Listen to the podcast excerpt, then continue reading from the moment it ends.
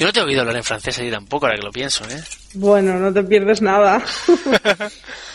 Hombre, siempre es eh, una experiencia. No, no, hablo, bueno, es que no, no, no te puedes ni ma- Bueno, es horrible. No, no. Pero, o sea, ¿lo, lo has estudiado sobre el link o...? No, bueno, después de, del colegio, como no, yo nunca había dado francés, me apunté a una academia, lo típico, una hora, una vez a la semana. Me apunté a un curso. O sea, imagínate, no sabía nada, pues eso, lo básico, básico. Y luego en verano me, me, me fui a, a La Rochelle, a la izquierda de, al, al oeste de, de París, por abajo.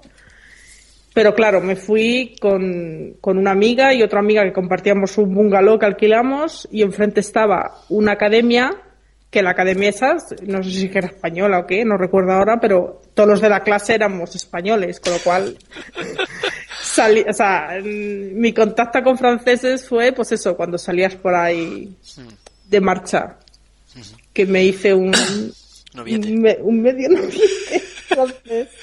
Que al final tuve que dejarlo porque estaba mal de la cabeza.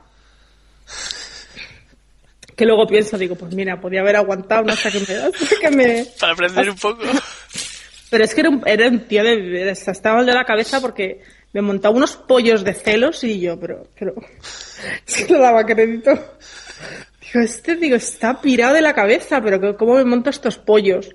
Y luego encima el tío desagradable, pues me, "Ih, qué mal hablas francés. Digo, coño, no te jode, vamos a hablar español, qué listo eres. O sea, un tío desagradable. Que te estoy aguantando por el idioma, coño. A ver, a ver, claro. ¿Pero tú, tú qué te crees? Lo tenía que haber dicho, pero vamos. No, la verdad es que lo que me hacía gracia era que me dio su teléfono, claro. Bueno, no había móviles en esa época. Bueno, la gente súper millonaria tendría, pero vamos.